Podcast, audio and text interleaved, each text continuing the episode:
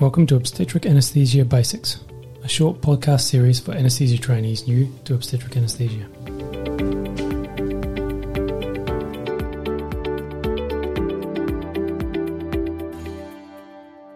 Um, the first topic being general anaesthesia for caesarean section. And I'm joined by Matt and Roger, who are experts in the field of obstetric anaesthesia. Thanks, we already talked about it. We're experienced, not experts. Very experienced. um, so thank you very much for joining me. Thanks, Laura. Um, so the first thing I'd like Thanks. to talk about are the indications for a general anaesthetic for caesarean delivery. Shall I start? Yeah, so what do you commonly see? Yeah. And I, and I think it's probably good to classify it that way. You could go down the route of classifying it as maternal or fetal indications, Mm. but I think if you go down the route of um, classifying them in terms of their frequency, and the most common reason is urgency, uh, which may be maternal or fetal, Mm. but normally fetal. So the most common, the most usual time we're doing obstetric general anaesthesia is for the emergent um, case due to fetal dist- distress. Mm. Yeah. Um, and then other things will be failure. So we've tried a regional anaesthetic and it's failed. Mm. So either we can't get it in or we've got it in and we've topped up and it's not working. Uh, the mother may refuse to have a regional block, or there may be contraindications to a regional block, for example, bleeding risks, um, so coagulopathy, low platelets, or uh, musculoskeletal issues or neurological issues. Mm. Yep. Um, and then I guess the final group would be operations where you think a regional block may not last long enough or may not be the best anaesthetic technique. And I'm thinking here um, placenta, accreta, percreta type cases where there may be heavy blood loss, the operation may go on for a long period of time, and it may just be better for everybody to go off to sleep from the start. Does that Yeah, sound reasonable, Roger? Yep, and uh, I guess going back to the bleeding as well, it sort of crosses over into coagulopathy. If someone's having a big bleed and they're hypovolemic, uh, so there's cardiovascular instability or they're septic and they've got a bit of shock, you know, usually I think it's um, safer to do a, a general anaesthetic than a spinal or a, or a regional because because of cardiovascular reasons. Mm. Yep. So it would probably be relative then, not That's a absolute. relative, yeah. Yeah. Yep. Great. So, sounds like we don't do many general anaesthetics then for caesarean sections. So, is this something to be feared? Um, well, how many do we do? What's the the general rate is? Um, I can't remember. Matt will be able to tell us what's the percentage of cesareans The general end rate GAs. is around about 5 to 10%. Mm. Though this Yeah. varies around the world, um, and there are still some relatively well resourced countries where they do a lot more elective caesarean sections and general anaesthesia. Mm. Um, but Yeah. in Australia, um, where the vast majority of elective caesareans and emergency caesareans are done with regional blocks, uh, the rates of general anaesthesia are much lower. Okay. But herein lies the problem. Um, we don't do it that often, Mm. and when we do tend to do it, it tends to be in emergency cases Yep. where there are a lot of other situational factors that can make things more worse. So, in answer to your question, we, uh, as a sort of entity, we should not fear it because we are, after all, anaesthetists and general anaesthesia is what we do for a living. But there are times when we should fear it, and I think um, maybe during this conversation we can talk about those Yeah. times. Uh, for example, the elective um, caesarean section is very different to the emergency caesarean section I agree. Yep. um, and various different patient factors add complexity as well. Mm. Is there a difference in the morbidity and mortality rates? Yes, yeah, and morbidity and mortality is higher in the emergency situation. Yep, for a a general whole stack of reasons. versus neuraxial or versus elective general anaesthesia? It's complicated. Mm. So I think the data is that um, there is more morbidity and mortality in general anaesthesia cesareans, but then again, there's a, a higher proportion of those are emergency cesareans, Mhm. and so there's other things going on with the mother. Mm. Uh, it's not like they're randomised into two, you know, even arms. So Yeah, it's I mean, observation, think isn't it? So Neuraxial blocks fail more frequently in the Yeah. emergency setting. Mm. Yep. So, if we are going to induce a patient then for a general anaesthetic in an emergency situation or an elective situation, um, what sort of agents do you think are commonly used? And what are the pros and cons? Yep. Well, we're going to talk about the history of general anaesthesia over time as well. We can do, yes. Yep. Okay. Did you want to talk about that, Matt? I know you um, go through the CMA's reports. My, my older. yeah. Well, you were still you were alive in 1943 when they put Yeah, red, yeah. red rubber tubes in, didn't you? I remember the days. James Simpson. Um, so there's, uh, I guess, one of the, the great things about um, obstetric anaesthesia safety is that over the years it has become safer. And when you look back at the confidential inquiries into maternal deaths, um, the anaesthesia component of that used to take up quite a bit of the book. Yeah. And over the years, now the uh, our contribution to maternal death um, has become much much lower, and the the majority of our contribution previously was related to uh, general anaesthesia, um, specifically regurgitation and aspiration, um, and also failed intubation. So by Yep. reducing the rates of uh, intubation and the rates of general anaesthesia per se, we've reduced that rate of complication. Yeah, and so going back in time, I- um, you know, a lot of that's all well documented in the in the UK, which has recorded recorded you know, huge amounts of really useful data over the years. Um, esophageal intubations, which you know, were much more difficult to recognise before capnography was standard, Mm. and then um, things like failed intubation and aspiration occurred at, at times when there were less experienced people having to do emergency general anaesthesia cesareans in the middle of the night and that sort of thing. So. Well, and, and you know now we have supraglottic airways and video laryngoscopes and capnography and pulse oximetry and Yeah, um, the so, other thing so was things uh, have changed. obstetric anaesthesia as a uh, specialty didn't really exist for some time, Yep. and it was often perhaps viewed as the uh, quite sure what the term is, but it wasn't it wasn't really viewed as a sexy part of what we did as Yep. anaesthetists. Mm. And it was actually the likes of people like Mendelssohn. We all know about Mendelssohn syndrome, and that's a syndrome of acid aspiration in um, pregnancy, leading to significant harm. Um, and it was really Mendelssohn that noted that some of, well, several patients were experiencing this complication. Um, so not only did he describe it, but he really tried to act on that by. Uh, he wasn't even an anaesthetist; uh, he was actually an obstetrician. Um, but he recognised that there wasn't really as much attention to detail to the care of pregnant women Yeah. as to other patients within a hospital. So then that led on to the establishment of obstetric anaesthesia um, interest groups and departments and research and education. Yep. Um, and as a consequence of that, we're in a much better place now than we certainly used to be. Mm. yep. So how has that evolved over time? What sort of um, general anaesthetic considerations do we have now that maybe we do differently now to then?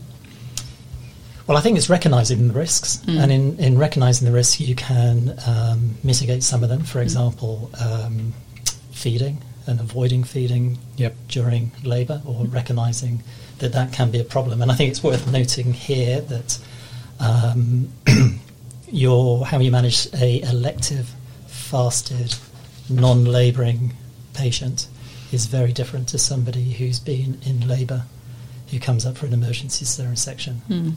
Um, when I say how you manage them, it's more the risks inherent in managing them.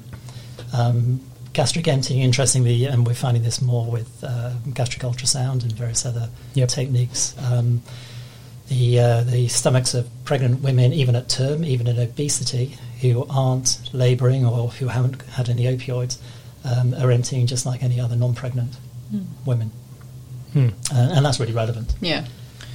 So- Um, did you want us to talk about a little, like, really briefly overview the changes in anaesthesia in general, which and, and how that has, has changed over time and um, obstetric Yeah. anaesthesia as well? That would be great. Yep. And Yeah. how we've um, I think you've got a few notes here. So, um, yeah, so back in the 50s, you know, that was before the time of muscle relaxants, wasn't it? So that's that's definitely before Matt and my time. Yeah, Just, yeah. just. definitely. so they didn't even intubate people back then, so you can see why um, aspiration was an, was an issue. Uh, presumably they just like put a Guedel airway, an oropharyngeal airway, and they were breathing spontaneously um, back in those days. And then uh, muscle relaxants came in, and I guess that's when the risk of esophageal intubation became an issue because um, people weren't breathing spontaneously. So um, uh, you could put the uh, intratracheal tube down the esophagus and ventilate their stomach, and then I think you're doing a good job. But obviously, that, um, um, they'll die from hypoxic injury. Mm. And if you don't have a pulse oximeter or a cap, um, capnography, you don't know you're doing that. It could be like a long time before you realise the patient Mhm. was actually blue. Um, it might be when they actually lose their pulse or something similar drastic. Change. Um, Laura's written down some good notes. I didn't know this. So thiopentone came in and what is it, 1959 by the looks of it? I didn't know it came in around that time. No, thiopentone came in in Pearl Harbor. I remember seeing something about that. Okay. So I'm sure it's been around before that. Is that right, mate? It was used in Pearl Harbor. Yeah, yeah. it? So that's not right. But um, maybe Uh, suxamethonium. anyway, so there was a, a period of time where people were, um, would give a small dose of thiopentone and suxamethonium, intubate these uh, women having GA Caesars, and just run them on nitrous, wouldn't they? Mhm. And they were worried about um, uh, respiratory depression in the ne- neonate. But that obviously um, had a lot of implications for awareness in the mother, which I think presumably we'll talk about in a little bit later on, will we? Mm. Yep. Uh, at some stage, cricoid came in in the 60s, and this whole, whole idea of rapid sequence intubation, which um, still contentious nowadays. What is that, and what are the components of it, uh, and different volatiles? And I think we already talked about um, some of the changes, probably from the 70s onwards, which have made it safer, which include um, changes in the um, skill set of the people who are giving the anaesthetics. So, you know, rostering people who have an interest in obstetric anaesthesia, developing and then rostering more experienced people after hours to, to do it rather than someone who's done six weeks of um, anaesthetics. Um, and then having all these other monitoring equipment to make sure that you've got the tube in the right place. And um, if you fail to intubate someone, you can rescue it with an LMA or a supraglottic EOA. Um, pulse oximetry to rec- and a capnography to recognise situations early. Yeah. Anything else, Matt?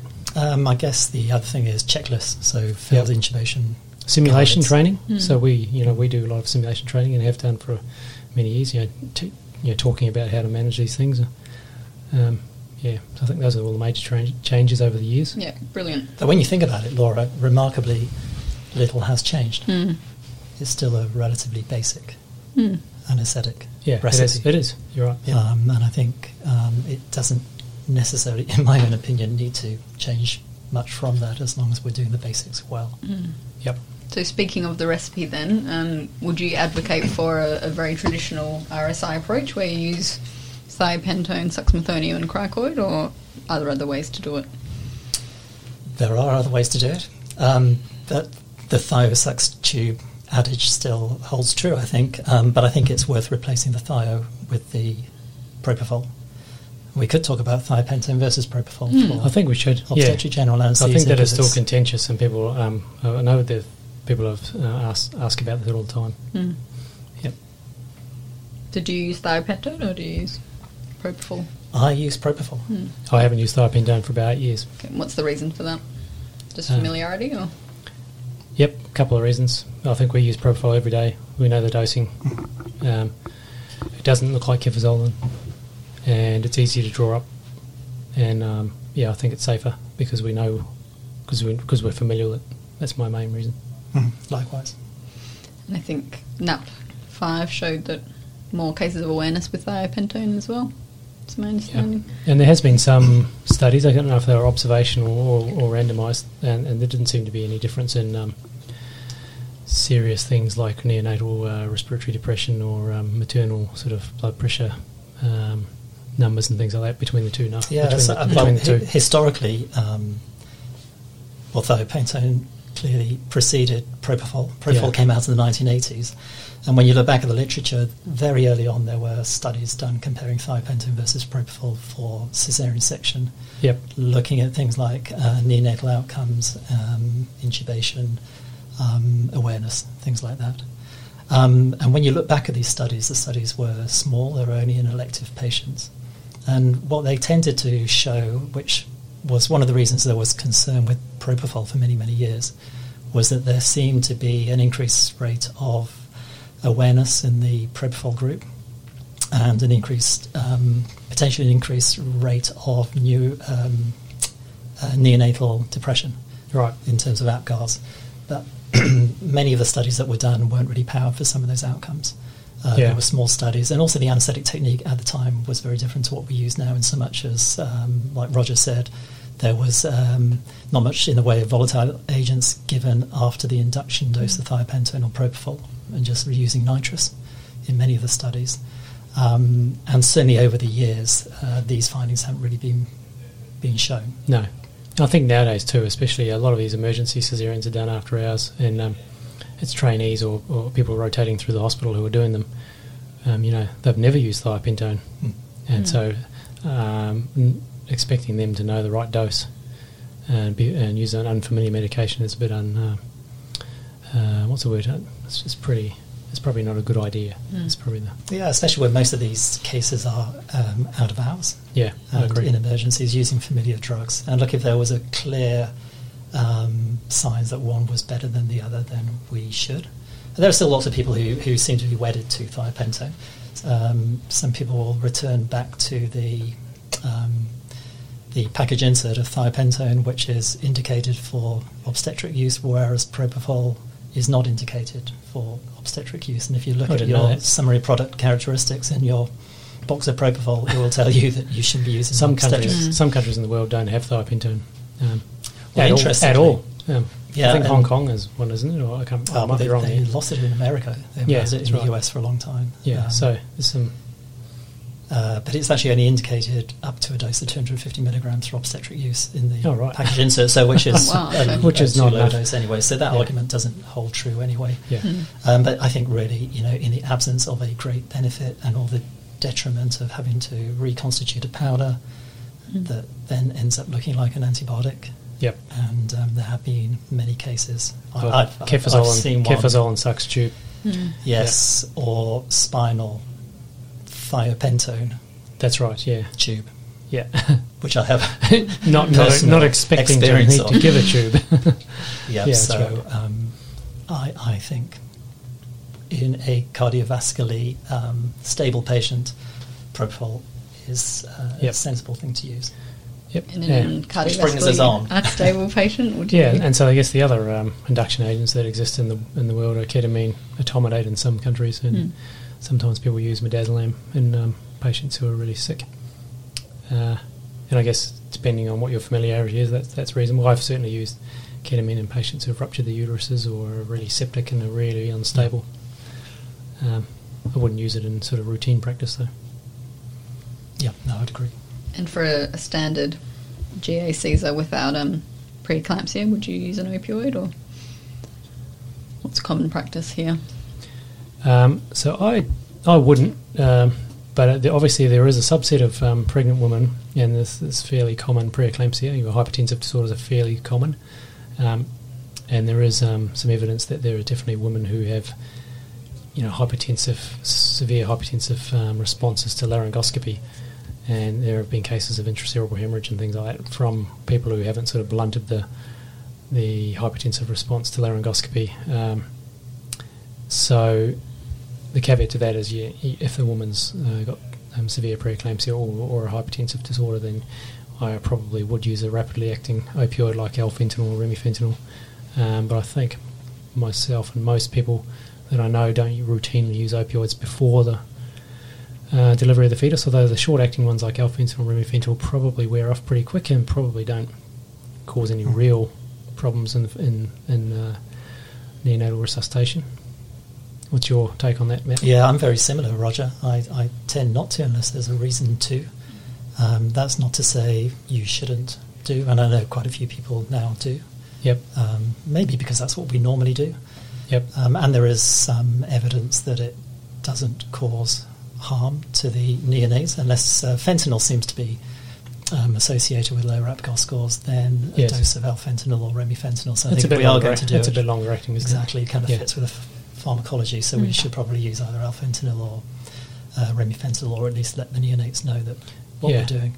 Um, but fentanyl maybe does hang around a little bit longer in the neonates. it? Yeah, and I, I generally do try and tell the, the, the neonatologist or whoever's in charge of resuscitating the baby um, that I've given some opioid, even if it's a short-acting one. Mm. Um, they, and they appreciate us saying that. And, also, I also try and make sure if they come into the room and the woman's been asleep for quite a while, even if we haven't used an opioid, I've, I think you know if the woman's been under a GA for ten minutes or longer, my personal observation is the baby's come out pretty flat. And sometimes you know with the accreta, per accreta women who have been asleep for an hour or so while they're putting catheters in the ureters and things, um, even though we haven't used any opioid, the, those neonates come out very very sleepy Mm. and need you know intubation almost you know almost always I think.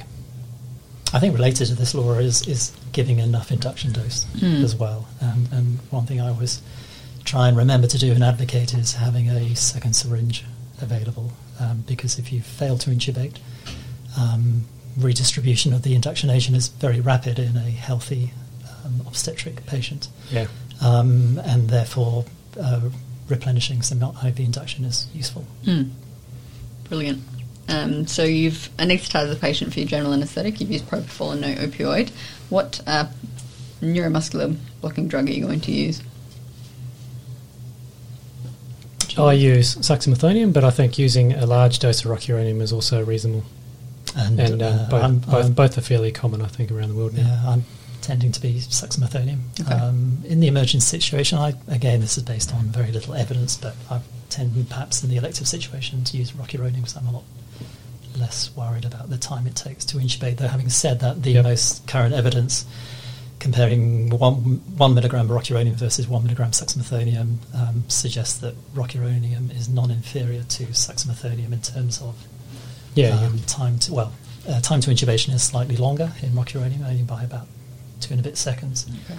In a big study uh, done a few years ago, published in IJOA, um, but it was a non-significant um, prolonged period of time. But in terms of other measures of ease of intubation, success of intubation, there was no difference between suxamethonium and rocuronium. The only key significant difference was a lot more myalgic patients Yeah. In I- the I- uh, I'm- group. I'm a bit like you, Matt. Actually, for the elective cesarean women, they've fasted. They've all had not ranitidine now because that causes what does it cause? So it's been withdrawn for some reason, but some sort of acid um, medication. So they've, they've got no acid in their stomach. Uh, and I, yeah, we have them head up and we use a video laryngoscope. And yeah, I just use rocuronium. Yeah. yeah. And I don't mind bagging them a little bit, and I don't use cricoid in their elec- if they're an elective Caesar. Yeah, I, I think this is really important because Because this- they're- going they're- back to your initial they're low question, about risk. should we fear obstetric general anaesthesia? We we really shouldn't fear those Mm. cases. Yeah, We should. if think they them yeah if you've examined their airway, it looks fine. uh, they're, they're fasted, they're not labouring, they're not Yeah, got yeah. any opioids on board. Treat them. I mean, you know, there are thousands of patients who have now had their cesarean sections done with supraglottic airway Mm. devices in that kind of group of Yeah. that, that sort of It's situation. the women who have been in labour who are not fasted. There's food in the stomach. Yeah, and I think this probably hasn't Yeah. been reiterated enough over. Mm. Yeah, they don't get positioned times. properly. The drip's not working well. Everyone's in a panic. You take shortcuts. You don't check their airway properly Yeah. because everyone's yelling at you to get on with it. You know, there's a uh, you don't pre-oxygenate properly. Mm. Maybe um, it's the middle of the night. You know, as experiences. Um, you know, early in your career, all these things come together in the, in the worst possible time. Mm. If you do suspect they're a difficult airway, would you have an inclination to use one over the other then in an emergency situation? If you can reverse rocuronium with sugammadex, is there any benefit of that? Or do you think having one person there, you, you probably wouldn't have the manpower to draw it up? Or would you have any change of heart if you thought Um, well, that's a difficult one. So, are you going? This is a whole. Uh, are you going to wake someone up or not? Is a very complicated uh, discussion anyway. Because some some of the indications, especially if it's a maternal indication to get on with cesarean, you know, bleeding or um, Mm. instability and things, then you're not going to wake them up anyway, are you? Um, so I know that there's a very complicated um, airway algorithm that the that's put out, which has got like a um, uh, it's a big table of things about proceeding and waking, and I'll, it'd be hard to describe verbally over a podcast, wouldn't it? But So um, Roger's describing a table in the um, and the Difficult Airway Society, airway society. Yeah. the Obstetric Anesthesia OAA Society. Um, I think it's a good thing to think. It about is a good thing to think before about, you go off to sleep. Um, Yeah, so, well- so what we're really talking about here is you put somebody off to sleep, and for a let's say an emergency cesarean section, and you um, fail to intubate. yes, What are you going to do? So perhaps you've re-established ventilation with uh, a face mask or a um, supraglottic airway device, then it's really the decision making: do we deliver or do we not deliver? yeah, And it's going to be based on a number of different factors, Mm. and also the ease of what you're doing at the time. yep. So that includes. I'll just read them out because it's easier and less wa- less waffly than my previous comments, which were all over the shop. Maternal condition, fetal condition. Um, they just talk about the experience of anaesthetist, obesity, surgical factors, aspiration risk, and then alternative anaesthesia options. So that sort of um, yeah, maternal condition. Obviously, if they have if they're bleeding to death, you're not going to wake them up. But if it's you know completely elective during the daytime, you could just wake them up and do a spinal. That's different. Um, for fetal, same with the fetus. You know, you do have to worry about the fetus, although they're not as important in decision making as the mother, obviously, and you should never compromise the mother's care for the fetus, but um, that does come into it. Um, and then uh, surgical factors and aspiration risk, you know, if they've got an empty stomach um, or if they've got a full stomach. What do you think about that? That's an interesting one because I think um, waking someone up or letting the muscle relaxant wear off, you know, if you're ventilating them, they're paralysed with a supraglottic airway, I then think letting all that wear off and then start coughing and gagging, that's a Mm. that could make things worse, not better. Um, what do you think? Yeah, I think that's true. It's you know it's easy to say we'll just wake this patient up. It's not always easy. Yeah, to we should the wake patient up. we should wake them up because their stomach's Um, full and we couldn't be able to get the tube in. Well, actually, it could make the aspiration more likely, not Yeah. And the other thing, of course, to think about is that uh, if you do proceed down the route of delivery, then a lot of your problems go away as soon as you've delivered. Your oxygen, Yeah. oxygen consumption's improved. Um, But I guess once uh, you your once, FRC's improved. Um, Yeah. I guess what you're trying to weigh up though is once you um, incise the abdomen and the uterus, you've you've got at least sort of thirty to forty minutes of surgical time to fix that up. Um, so it's, you're sort of on a one-way track for a little while. Yeah. Yeah, Interesting is one thing that's not on that table. It mentions experience of the anaesthetist, but uh, Roger, what would you if you're coming Experience into a room? surgeon, yeah. exactly. the thing I'm I'm looking at. Yes, well, they do have surgical factors, and so that that comes into that. You know, if Mhm. it's a complicated operation, but also as a, like an experienced, slick team. You know, you have got an ex- um, obstetrician that you know will have this done and dusted in 15 minutes. Yeah.